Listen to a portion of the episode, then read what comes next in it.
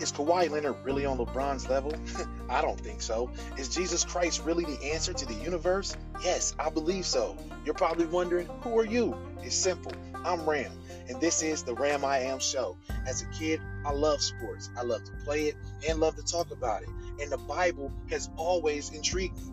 Now that my playing days are over and I've given my life to Christ, I still love to study, cover, and talk about both the Word of God and sports. And I'm asking you to join in on my show as I do both. I want you to have fun with me as we dive deep into what it's like as everyday people navigating the world of sports and faith on the Ram I Am show.